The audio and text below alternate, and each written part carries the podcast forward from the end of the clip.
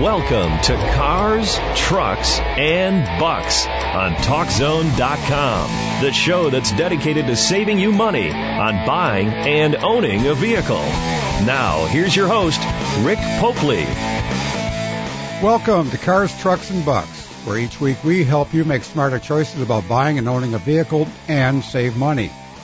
Hello, everyone. I'm Rick Popely, your host and proprietor. Glad you can join us. The New York Auto Show is underway this week, and last week at the media preview, several automakers introduced new or revamped versions of some of their more popular models. You expect car companies to introduce mo- new models at a major show like the one in New York.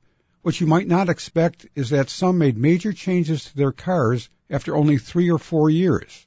Usually they go five or six years between significant upgrades. Among those were the Toyota Camry and the Hyundai Sonata, two of the top-selling midsize sedans. The Camry is the best-selling passenger car, has been for 12 years.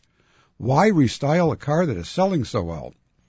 And because America can't seem to get enough SUVs, more are on the way. This time, though, they're pint-size SUVs instead of king-size like they used to be.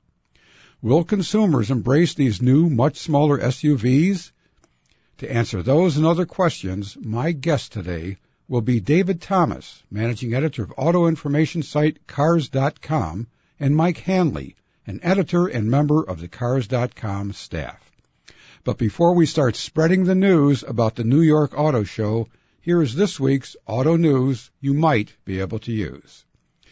On our February 13th show, we discussed autonomous cars, the vehicles of the future, that will be able to drive themselves and will have automated safety systems that could greatly reduce the number of auto accidents, injuries, and deaths.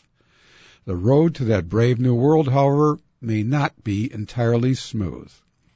The National Highway Traffic Safety Administration has opened a preliminary investigation into whether the automatic braking system on a 2014 Chevrolet Impala caused an accident when it deployed unexpectedly at 40 miles per hour.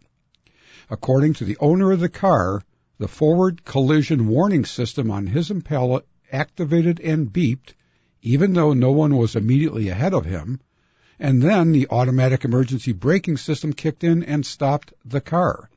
That, the owner claims, caused his car to be rear-ended by the vehicle behind him. No one was hurt, and this is the only such incident involving the 2014 Impala so far. Several other manufacturers also offer automatic braking systems and other accident avoidance systems. There are bound to be more such incidents involving these features in the years ahead. You can listen to a replay of our February 13th show on autonomous cars here on TalkZone.com. Throughout April, I have been encouraging everyone to read their owner's manual in celebration of Read Your Owner's Manual Month. After talking to friends and neighbors and checking some internet forums, I found people who actually have looked inside their owner's manual and benefited from the experience. One friend, for example, said no thanks to having a dealer install a new cabin air filter in his 2009 Camry for $68, tax not included. Instead, he saw in his owner's manual that the filter was located behind the glove box and a no-brainer to change himself. Total cost, $20.20. A North Carolina Mini Cooper owner reports that he was happy to read in his owner's manual that although premium gas is highly recommended for his 2010 Mini Countryman, he could use mid-grade 89 octane gas and save a few cents per gallon. This was after a service advisor at a Mini dealership insisted he could use only 91 octane or higher premium gas. And recently, my wife was on her way home from an evening business meeting with a colleague who was also a neighbor. She hit a crater-sized pothole on an expressway and got a flat tire. After they waited more than an hour for a service truck to put the spare on the car, our neighbor decided to do it himself in the rain. First, though, he looked in the owner's manual to find out where to put the jack because he didn't want to damage my car. He confessed that a couple of years earlier he changed a flat tire on his minivan without looking in the owner's manual, and he realized he was jacking up from the wrong spot when he heard the crunching sound of metal bending. Thank you, Rich Shell, for cha- reading the owner's manual before you changed the tire on my car and for helping my wife get home safely that night. You can learn all kinds of valuable information by reading your owner's manual, from how to reset the clocks that you're finally on daylight savings time to what that yellow warning light means and how often you should get your oil changed. And if you insist on reading everything electronically, most owner's manuals are available online in PDF form through the manufacturer's website. Some may even have accompanying videos. Become a smarter owner. Read your owner's manual, or at least glance at the quick start guide that comes with most vehicles. You might be surprised by what you will learn. The preceding announcement was brought to you as a public service by the Read Your Owner's Manual Foundation, dedicated to the proposition that when all else fails, you should read the instructions that came with your car. And that is this week's auto news you might be able to use. The New York Auto Show is going on this week, and several significant new and redesigned vehicles are being shown there. New York Show is one of the most important in the U.S., and this year it had more significant introductions than usual. Among the new vehicles there were fresh versions of the Toyota Camry and Hyundai Sonata sedans, the Subaru Outback SUV, and the Ford Focus. And Honda introduced a new subcompact SUV called the HRV. Not only were several new models unveiled in New York, but some were restyled or mechanically revamped on a faster timetable than is typical for the auto industry. Joining my, me by phone to talk about all this are David Thomas, managing editor of auto information site Cars.com, and Mike Hanley, a member of the Cars.com editorial team. David and Mike were, er, were at the New York show last week and were able to get up close and personal with all the new models on display. Welcome to the show, gentlemen. Thanks, Rick. Yeah, thanks for having us, Rick. Glad to have you two on.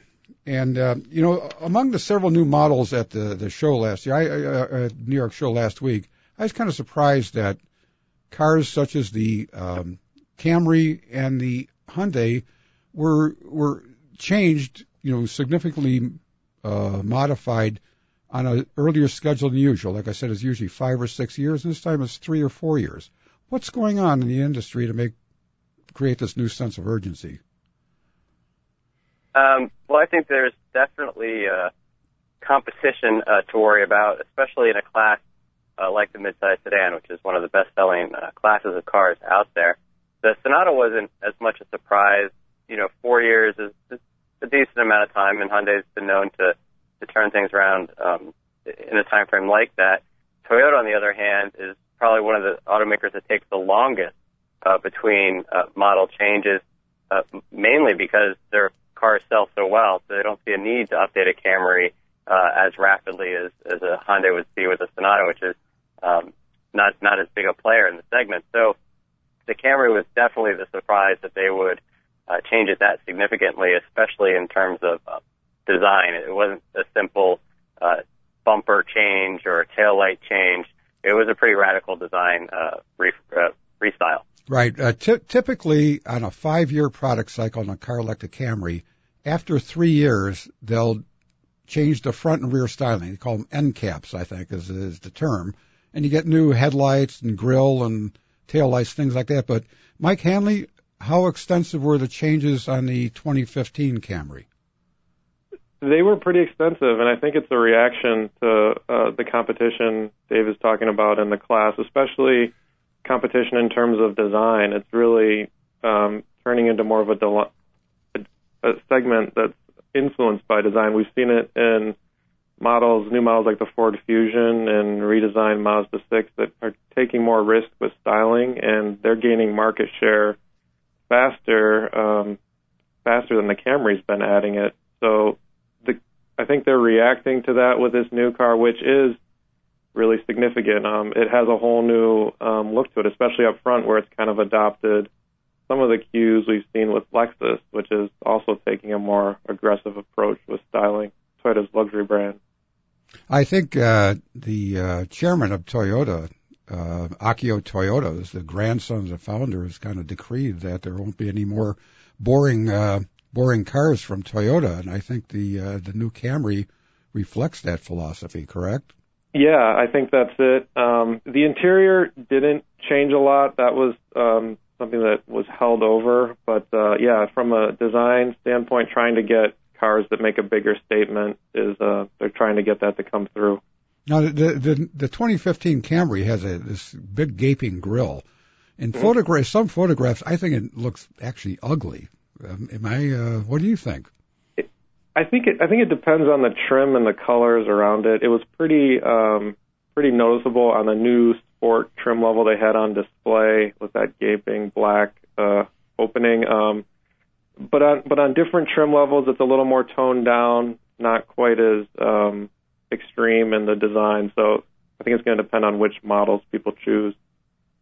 Yeah, I mean Toyota's done it with the um, the Corolla that was redesigned last year, which was a really cohesive design, and then the Highlander has a similar type look as well, and it that's pretty cohesive. The Avalon has has a pretty radical look for a large sedan, and the Camry it's, it's interesting since it's such a big seller. Probably looks the least cohesive of, of all of them in terms of adding this this grill, this larger grill to the front. Um, I, I totally agree. It, I don't think it looks up in person, um, but it's uh, it, it, it doesn't work quite as well as the others, in my opinion. Hmm. Now, uh, uh, traditionally, uh, Toyota in general has been conservative with its styling, but with you know the Camry being the best-selling passenger car, I think is for 12 years.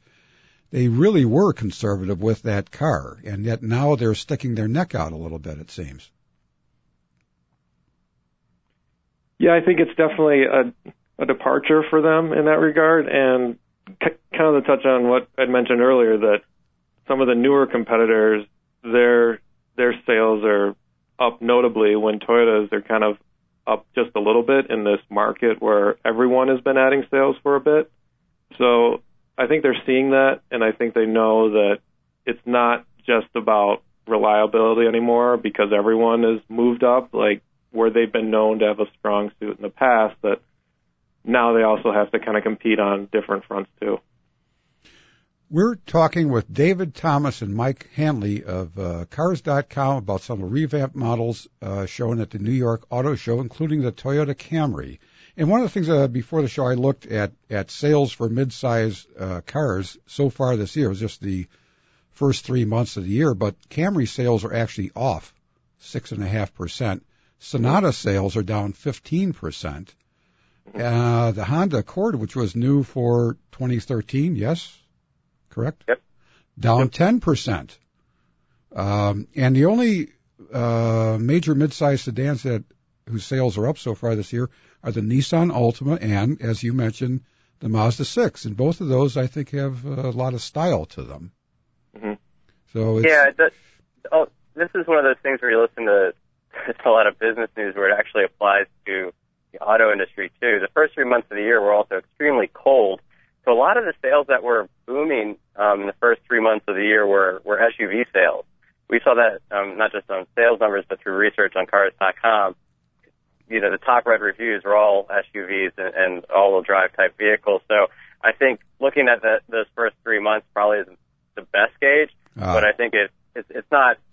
I don't think it's incorrect either. I think those models um, were definitely Camry and Sonata were definitely lagging. I think Camry is um, a little bit more surprising than Sonata. Sonata was old. I mean, at four years, it's it's going to start showing some age. Um, Altima, I think, does have quite a you know was redesigned a year or two ago. I can't remember um, how long ago, um, which is kind of a it's a safe styling um, from them, especially compared to the Murano we just saw in New York.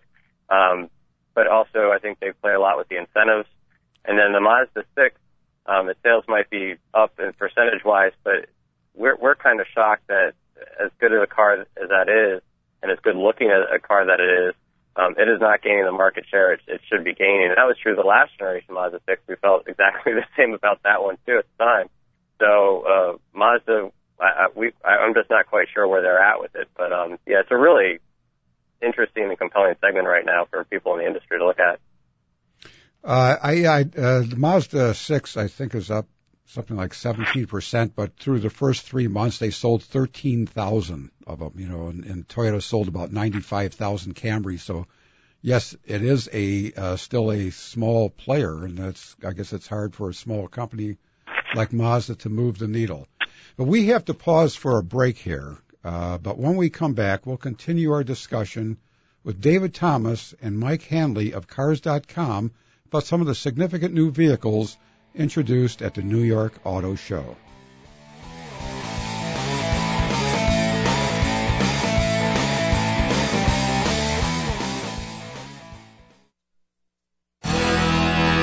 Welcome back to Cars, Trucks, and Bucks on TalkZone.com. Here's Rick Popely. Welcome back, everyone. Today we're talking about some of the new models introduced at the New York Auto Show, which is going on this week, and how car companies have accelerated the pace of making major changes to their vehicles. My guests today are David Thomas and Mike Hanley of Cars.com. Both were at the New York show last week and are sharing some of what they learned about these new models. Mike, before the break, we were talking about the uh, the revamp of the Toyota Camry, which for 2015 is mainly uh, cosmetic. But prior to that, I think they call it actually a 2014 and a half model. They made some structural and safety improvements to score better in crash tests. Other than that, are there any mechanical differences on the 2015 Camry, or is it going to be the same driving experience? Yeah, it's. I mean, it's more of a carryover model um, than than just kind of from a styling standpoint in terms of the changes that were were the big things to come out of it. So um, we'll have to see how it drives. If it drives any differently than uh, than uh, kind of how the how the prior one did. Okay, and and what about the Hyundai Sonata, also restyled for 2015? Are the changes mostly cosmetic or are they more substantive? No, that's a this is a car that gets uh, more of a complete redesign. Um, like David mentioned, it's it's been on the market uh, now uh, for a while, and it was due for due for a redesign, and it gets one, but it but it kind of follows a little different path than the Camry did, in that it's kind of an evolution of Mhm. the styling direction that the prior uh, prior Sonata had. It's a little more mature, not quite as daring as the prior car, but Hyundai says they're comfortable with refining their design approach um, that they've used in the um, Sonata with this with this new one. Um, the interior is all new and it's, it's very nice, and it incorporates um, a lot of new technology features that we're seeing kind of spread spread throughout the class. Um, one of them being uh, Apple's new CarPlay technology that'll allow you to mirror your some of the features of your iPhone on the dashboard screen. So that's going to be available in the new Sonata. David uh, Thomas, uh, the the new Camry is edgier, has edgier looks, but the Sonata seems more conservative. They're they're switching roles here, aren't they? Um, well, it's all styling's really um, one of those things that's tough to just say is definitive. One is you know more daring than the other. It's not in person when you're standing next to it. Um, the design in a photo might not seem uh, you know very uh, uh, you know masculine or, or, or anything like that, but in person it's a very it has a lot of presence. It is it, it has I don't know uh, a lot of bulk to it. Mm-hmm. Um, so it, it's to me it, it was I was surprised at how I don't want to say macho, but it definitely has a, a very masculine edge to it because it it, it does have this. I, I, you can't really describe it as, in terms of presence, but um, it just seems like a very large, not in your face type design, but it, it does have this presence to it that you don't get from the photos at all. Um, and it's, it's very similar to the new Genesis that came out last year, and um, you know, it, it might not set the world on fire in those photos, and but they had an orange color um, eh, for the show car, and it was pretty striking um, to see it. And I, I can see that in a dark red or in a black, um, being a really nice looking car um, in the driveway. Do you think most people recognize it as a Sonata? No, you would. I mean, and as long as they recognize it as a Hyundai, I think they're Uh, fine. Um, but yeah, I I don't think the Sonata has that um, that name recognition. Certainly not with the styling. Um, you know, where someone's going to say, "Oh, you know, just know that off the top of their head." um, they're just going to say, "Oh, there's there's the Hyundai sedan. I should go check it out," which is, you know, I guess that's that's all you really need these days in, in the age of the internet. what about the uh, the Ford Focus and Nissan Versa? Both both of those are kind of uh, restyled, I think, for 2015. Is it important stuff or just window dressing here on those cars? Well, with the um, Focus, yeah, go ahead, go ahead, Dave.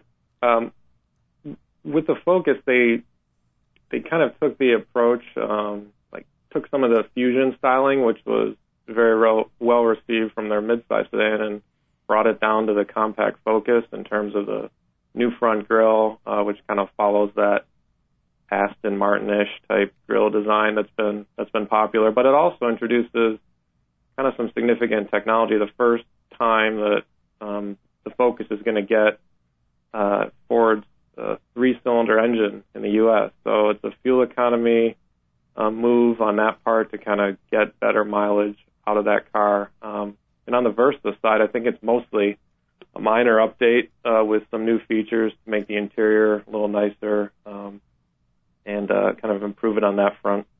What, what the Versa was new for 2012 or 2013? Yeah, I, I don't remember the year offhand. It was it was I think 13. Yeah, mm. it comes 13 for the sedan. Or, or I'm sorry for the yeah for the sedan. For the sedan, yeah. And it, the Versa one is it, it's an interesting one. Um, they probably didn't need to make too many changes to it because of the price. It is the cheapest car in the country and sells well because it is the cheapest car in the country. Um, I think it's, this is one of those cases of um, they want to say it's new, and they address stuff that a lot of automotive journalists pointed out that they didn't like. So even if the changes to the interior are really hard for a shopper or consumer to notice, mm-hmm. I think maybe maybe they're hoping that the review of the 15 journalists will say, I'm not saying we're going to say this, but that their hope would be a journalist would say, oh, they really fixed the interior to make it nicer and, you know, have that kind of impact. And that's, you know, that's, you know, that's, we, we've actually seen that happen. The Honda Civic a few years ago got, um, you know, really negative remarks from a lot of automotive press, and Honda did an unprecedented change in the interior of that after one model year. Yes, 20 for 2013, they uh, made significant changes to the interior and even to the structure. Was uh, I thought I saw Ford refer to the uh, 2015 Focus as a redesign? Is it really? yeah, that's what they call redesign and restyled and refreshed and and all those terms. We take it obviously more seriously, you know, than a consumer or shopper would. Mm-hmm. Um, and, and automakers are sometimes more liberal with it, you know, but with the way the platforms and chassis um, are developed and how long those live, um, because they're they're done so well these days, the, the, the amount of times that those will be changed are going to be so long. I, I would almost feel bad for an automaker to think you have to change that type of uh, that that type of uh, significant thing to to be able to say yes, this is finally a redesign because sometimes you know it's if, if the interior is new and the exterior is new and um, there's a new engine choice that that should be that would probably be a redesign in most consumers' mind.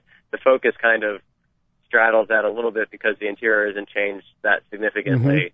Mm-hmm. Um, and, and the outside is, is changed somewhat significantly, and there's one new engine type. So, you know, personally, I'll I'll give them a pass. Call it a redesign. You look at the Versa that you know, they're going to say all new probably in right. a commercial, but no, I wouldn't call that a redesign um, at all. Uh, same with the Jetta, which um, you know got very minor uh, styling changes. You know, but they'll probably call that all new in a commercial too. Right. Every, well, everything's all new, including the car that's been out there for seven years. No, there right. are. I don't even think there are any today uh, anymore.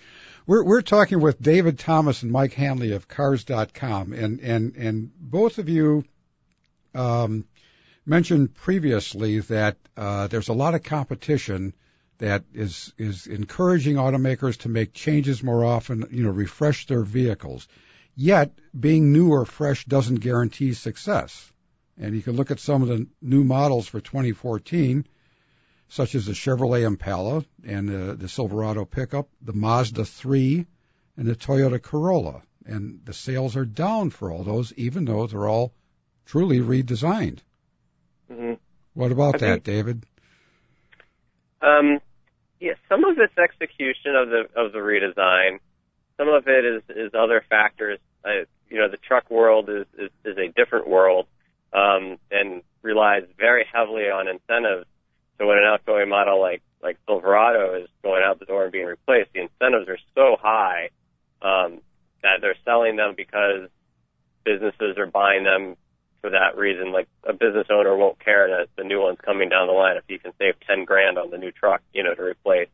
So the truck world, you know, you can, you can give them a little bit of a pass there, maybe. Um, and then the other ones, like something like the Mazda 3, um, and I we, we've noticed this before at Cars.com that um, if you don't price a car competitively with the features that people are looking for, the styling, mileage, driving experience sometimes won't even uh, you know break the the car shopper's radar, especially in a class like compact cars. Hmm. Um, same with like the Corolla, where the design was really good, did not execute on the driving experience. We we had it in a in a comparison with a test with the whole the whole class at the time. The Mazda 3 wasn't wasn't ready at that time, but everything else, and it was the new. I think it was the newest player at the time, and it didn't finish well.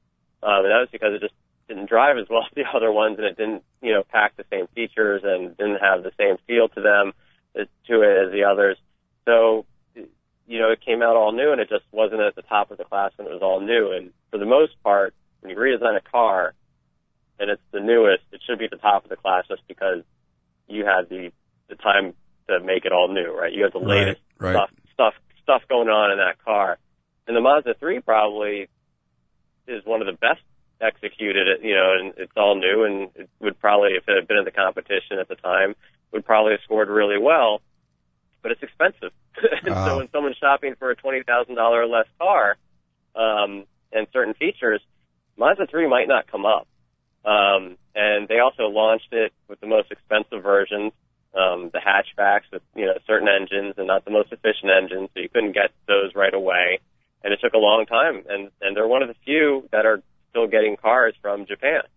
So it takes them much longer to get those cars into circulation, which can also impact sales. Um, but like we said the Mazda 6, which has been out for a long time in comparison, those factors should not impact those sales, and they're down, and and they're not as successful as they should be in our minds either. Right. The uh, the Mazda 3 uh, got not only good reviews, uh, it was I believe a finalist for North American Car of the Year. But uh, that's a good point about it being built in Japan is that that still carries somewhat of a uh, penalty on the exchange rate uh, between Japanese yen and the U.S. dollar. We have to take another break here, and when we come back, we'll continue our conversation with Mike Hanley and David Thomas of Cars.com on the new models introduced at the New York Auto Show.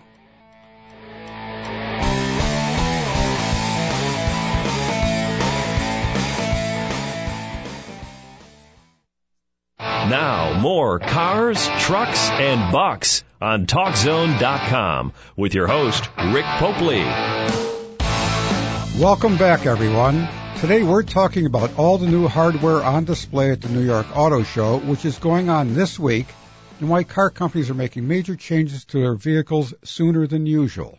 My guests today are David Thomas and Mike Hanley of Cars.com. It's a comprehensive information site that can help you research, shop, and buy a new or used vehicle. David is the managing editor of Cars.com, and Mike is a, medita- uh, a member of the editorial staff who reviews vehicles and reports on auto industry news. If you have a question or comment, call us at 888-463-6748. Again, that is 888-463-6748.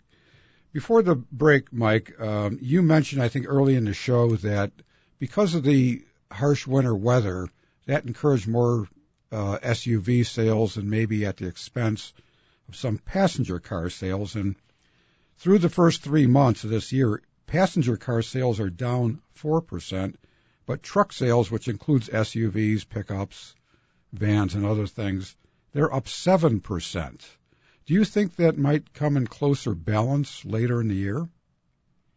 I think it could. I mean, I think as we get in to later uh, months in the year, there will be um, a little more interest in cars that don't offer four-wheel drive or some type of all-wheel drive system, which we had seen early on in the year mm-hmm. that those that those ones were hard to come by and in, in parts of the country that were in the deep freeze and had lots of snow on the ground. So um, I think that'll come around. I mean, I think though, I mean we've just we've really just seen trucks, especially models like the F-150, though, on a really strong run lately um, in terms of just really hitting some strong numbers um, for the um, for the relative past few years. So that that'll probably continue though as um, economic conditions if they continue on a steady steady um, path upward um, because uh, a lot of that drives truck sales.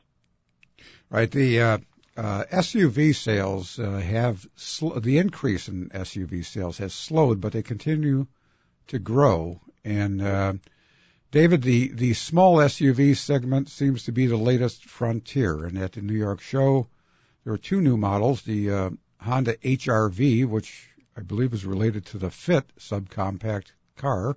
Well, there's a third one, Jeep Renegade, and then the Chevrolet Trax. What about these? What are the chances of success for these small SUVs? Well, it, it really depends on.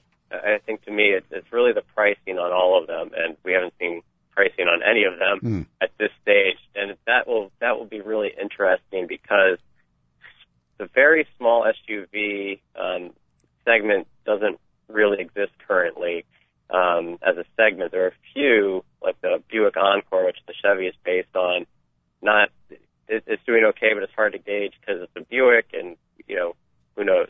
And then the one that you know, and then um, you know the the Jeep, and and if you look at Fiat, the 500L, the larger um, Fiat that's out there, isn't selling well at all. Um, and and then uh, what is the other one I was trying to think of? I, I, I forget, but oh, well, the really interesting one is if you call, consider the Kia Soul in this segment, because the Kia Soul's been extremely successful for Kia and it has an SUV configuration and layout, but not uh, all-wheel drive, right? Um, and, and things like that. And it's been really successful again because it's super cheap, lots of features for the money. So where these these new small SUVs come in on the price and feature level is going to, I think, explain their success right away. Um, and and they don't, you don't have a lot of playroom there because you get into the compact segment of SUVs, the CRV, the RAV4, the Jeep Cherokee, all these guys for around twenty-three, twenty-two to twenty-four thousand dollars. So these players better be under twenty thousand dollars to start at least, and they better have some good features because once you add all-wheel drive to them, um, which I believe all three will will have available, the price is going to go up one or two thousand dollars to start. So um, the pricing is really important for them um, because you're really not going to get a ton of utility out of these SUVs. It's, it's mostly like the Kia Soul, where you're getting like an upright seating position and the ability to fold down the rear seats, you know, for for an expanded cargo area. But um, you know, you're going to fit more in the trunk of a Ford Focus than a lot of these cargo areas seats up. Right. Um, I drove a uh, Nissan Juke, which is uh, one of those subcompact sort of SUVs that, uh, a few years back, and I was pretty rather puzzled by it because, as you mentioned, it really doesn't have that much room, and there is a mileage penalty from the weight, extra weight of all-wheel drive, and and a price penalty too. So, I mean, I see your point on the price has to be right for these things. Yeah, that that that in the segment, and it, I just don't think it was that one's not executed for the the mainstream buyer. It, it was much more of a sporty type, you know, enthusiast they're going after. Mm-hmm. So, and it did not sell well. It does not sell well um, at all because of the things you mentioned. It's really tight inside, much tighter than what these these new ones will be. Um, it doesn't have like the roof line that these will have um, to, to have that extra headroom and, and space inside. That I mean, you get in that Juke, it, it is tight. Yes, yeah. it is a it is a confined area. So I, I don't think these will have those the issues of the Juke. It's just um, it's, it's, I don't think any of them are slam dunks. We're really going to have to see how the market uh, responds. We're talking with Mike Hanley and David Thomas of Cars.com about some of the new vehicles introduced at the New York Auto Show. And Mike, of those three new subcompact SUVs, the, the Honda HRV and Jeep Renegade and Chevrolet Trax, did anything stand out about any of those three? Well, well, the new Renegade um, exterior styling, I thought was like a great interpretation of kind of classic boxy Jeep looks on a really small platform. Um, unfortunately, I thought the interior was just kind of a real letdown after seeing it on the outside because it, it, it's based on the platform that uh, underpins the Fiat 500L, and um, you can see that on the inside. It's kind of a mishmash of some Jeep cues they tried to apply to a Fiat design, and it it, it just kind of falls down. But Hmm. but the exterior um, was really sharp. The the HRVs um, kind of interesting in that um, like as as the CRV Honda's compact SUV has kind of got bigger with each redesign, as kind of tends to be the case with a lot of models that get uh, redesigned over over time. You know, it, it kind of opens up opens up this new segment of a small model um, for them again. Now that the CRV's Hmm. grown a little bit, um, the Trax, you know, it it's related to the related to the Buick Encore, the other kind of pint-sized uh, compact and um, GM's GM's lineup right now, and it it's like you were, um, you know, like uh, was mentioned, it's it's it's tight inside. I mean, in terms of um, passenger space and uh, you know how much utility these are going to offer, which is kind of the point of SUVs to begin with a little bit. So they do have to they do have to find that find that right blend of the right price, the right buyers willing to you know move up to this type of vehicle. Now, you haven't had a chance to drive any of these, correct? Nope, none of these yet. No.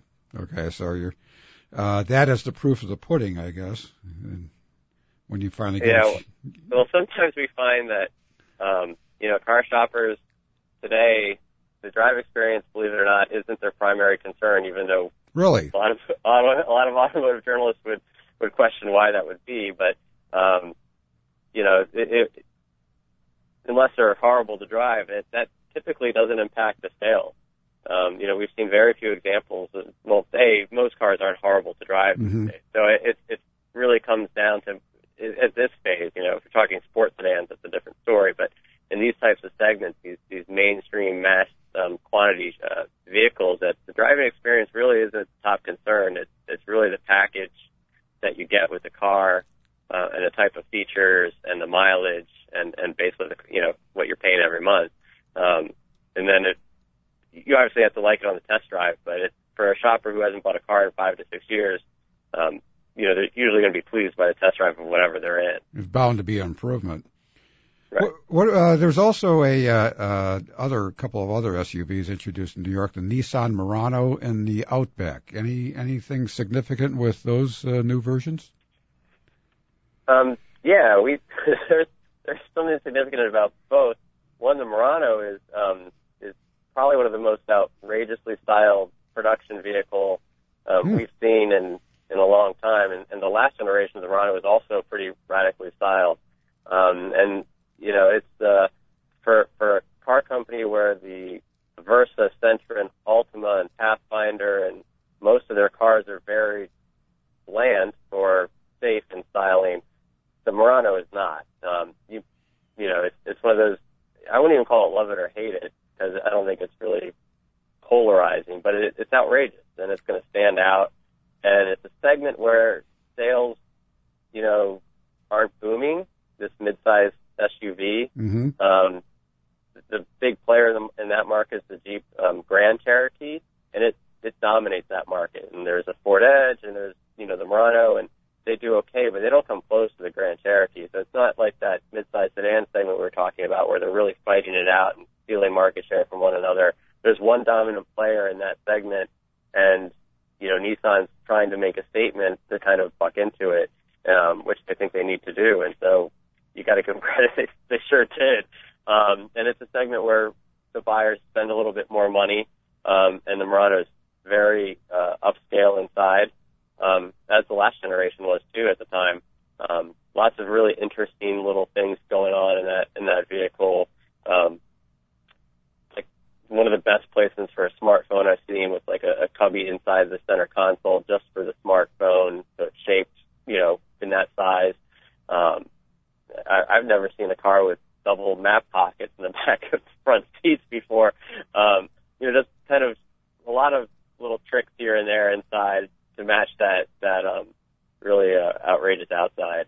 And, and then the Outback is as bland as it gets, uh, m- mainly because it, it it sells really well for Subaru, no matter what it looks like. Ah. You know, the current generation isn't that great looking. This one's certainly, I think, safer, more you know, it, it's a more handsome design. Again, um, it, it, I think it's an improvement for sure. But the old one is selling is still selling really well. Still Mhm. a very strong seller for them.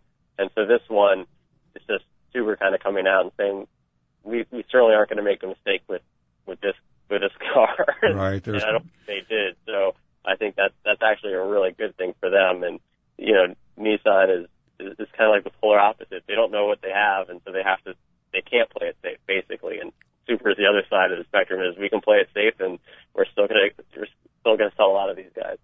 Okay, we have to pause for uh, one more break here. When we come back, I want to talk about your recent forty thousand dollar SUV challenge uh, and the results of that. So we'll be back soon with David Thomas and Mike Hanley of Cars.com. Please stay with us.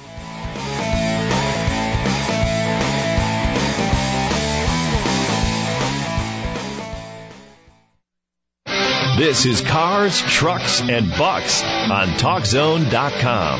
Back to Rick Popely. Welcome back, everyone. My guests today are David Thomas and Mike Hanley of auto information site Cars.com.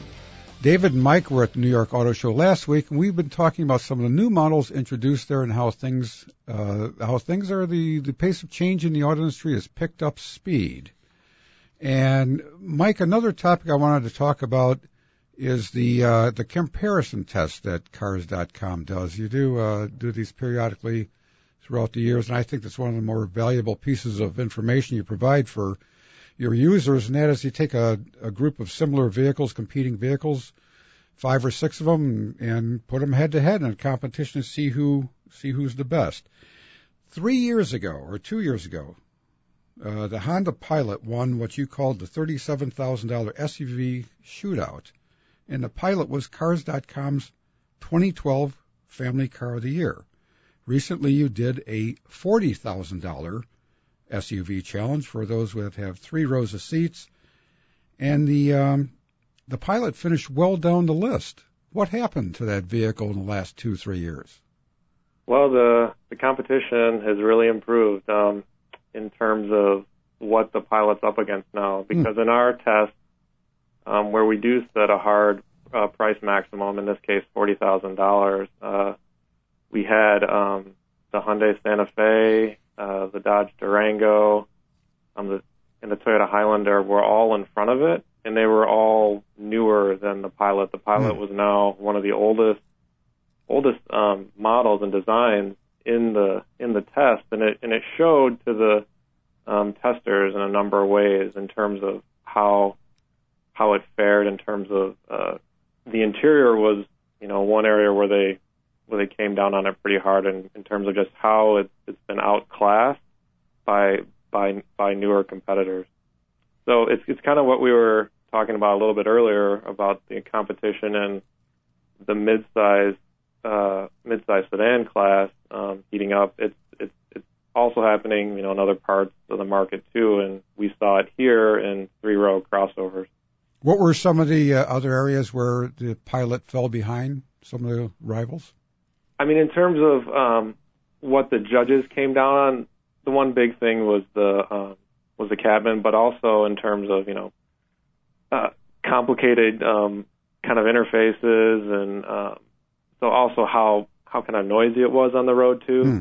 So so it's, it's a lot of things from um, the perception of the testers and also the I mean the real world family that that's also a part of these. It's not just um, people that do this for a living test cars. We we always try and get uh, get an in market um, family who's you know thinking about someone like thinking about actually buying one of these types of vehicles.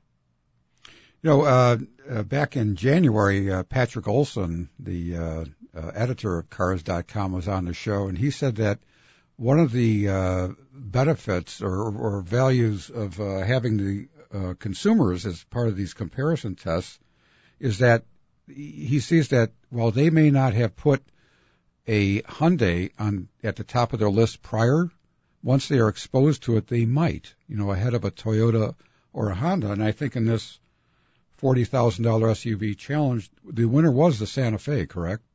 Yep, yep. The Santa Fe uh, was the was the one that came in, and it, and it came in.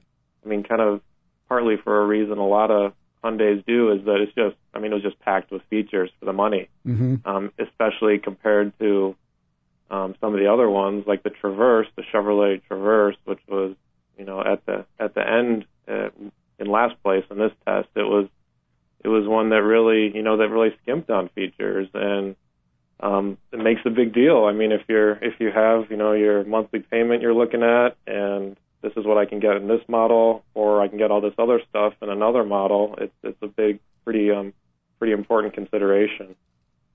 David, yeah, and that. Oh, sorry. Go ahead. Go ahead. Yeah, I was just going to say, and that that is why we we put that price cap on because I think you know if listeners are familiar with you know mag- car magazines and they've seen these tests and everything, they have this wide variety of even though it's the same segment of these of the prices and the features that they might have. And you know, we're a car shopping site. People come to the site to research that purchase. It's not just for the guys that like to read about cars for fun. Mhm. So we we know that the number one consideration for everyone is price. Um, even if you're looking at a forty thousand dollar SUV, which might sound like a very expensive vehicle to a lot of people. Um, so when these automakers have to provide that vehicle at that price, they have to make some really hard choices of features, options, trim levels, all those things, um, you know, to put into that contest. And so it, it, it really shows that an automaker like Hyundai and, and Kia, they have an advantage because they price their vehicles really well with both standard equipment and their trim packages and, and certain things. So, um, it, I would say at almost every every single um, challenge we've done, that price and features for the money has always helped the vehicles that Hmm. deliver on it. Even in our luxury sedan one, we had a Volvo S60. This is against like the BMW 3 Series and all these other cars, and the the family we had, the, the shoppers that were in the market for a car, first never knew that car existed, kind of like the Hyundai and, and this one. Um, and they were blown away by how much it had for the money. And it, it was a little bit below the other players at price and um, and still had a lot of the features the other ones had. So even at that level, it is a factor, and it's, it's a big one. The uh, one of the dirty little, little secrets of automotive journalism is that uh, many of the test vehicles that we as journalists are provided are loaded with every available feature. And you say, "Wow, this is a great car," but uh, I'll give you an example. I, you know, drove a uh, Kia Forte compact sedan recently that was twenty five thousand dollars. You know, and and that's mid-size price to me. You know, so I, I, you know, I didn't think it was reflective of what most people would buy. So I see your your point on setting a price limit uh, does does factor into this. David, does, does the uh, the current trend that we've been talking about for making more changes to vehicles more often put added pressure on smaller automakers such as Subaru and Mazda and and, and Mitsubishi? Um, I, I, I guess. I mean, Do, do they have the resources to keep up? I guess is what. Well, theoretically, if you're able to have an assembly line to mass produce cars at any level, you should have the same ability to make changes at the same rate. You would think. Um, you know, it's the, but the but do they have the money Yeah. to do it? That's that's Well, I the think. Scale the scale really shouldn't impact this factor as much. You wouldn't think. Um, you know, they should. You, you would think those car makers are already have to rely on their ingenuity to begin with.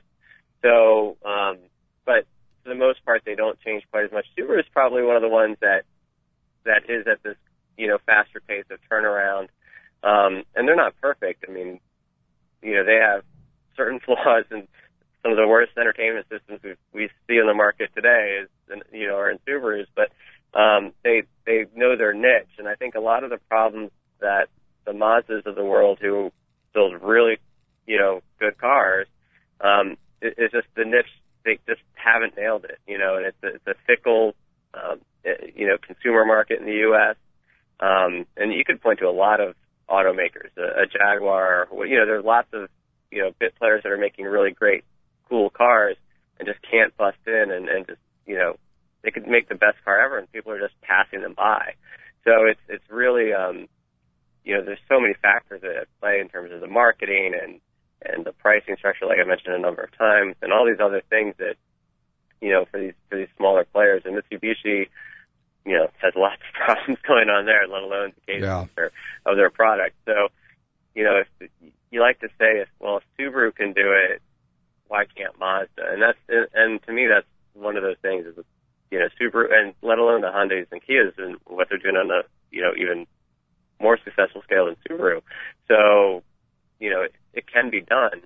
Um, and how did Hyundai and Kia do it? They said, well, here's this huge warranty we're going to put on them, and we're going to you know, offer these at really low prices and it, and give this value statement. And that seems to be working phenomenally well for them. So it's, you know, it's more about just how do you present your brand uh, to, to the shopper almost more than how good those cars are. You know, mm. It as an example. Well, uh, David Thomas and Mike Hanley of Cars.com, I really appreciate you taking the time to be uh, on the show and share all this uh, information about what was uh, unveiled at the New York show and what's going on in the auto industry. Thanks to both of you. Thank you.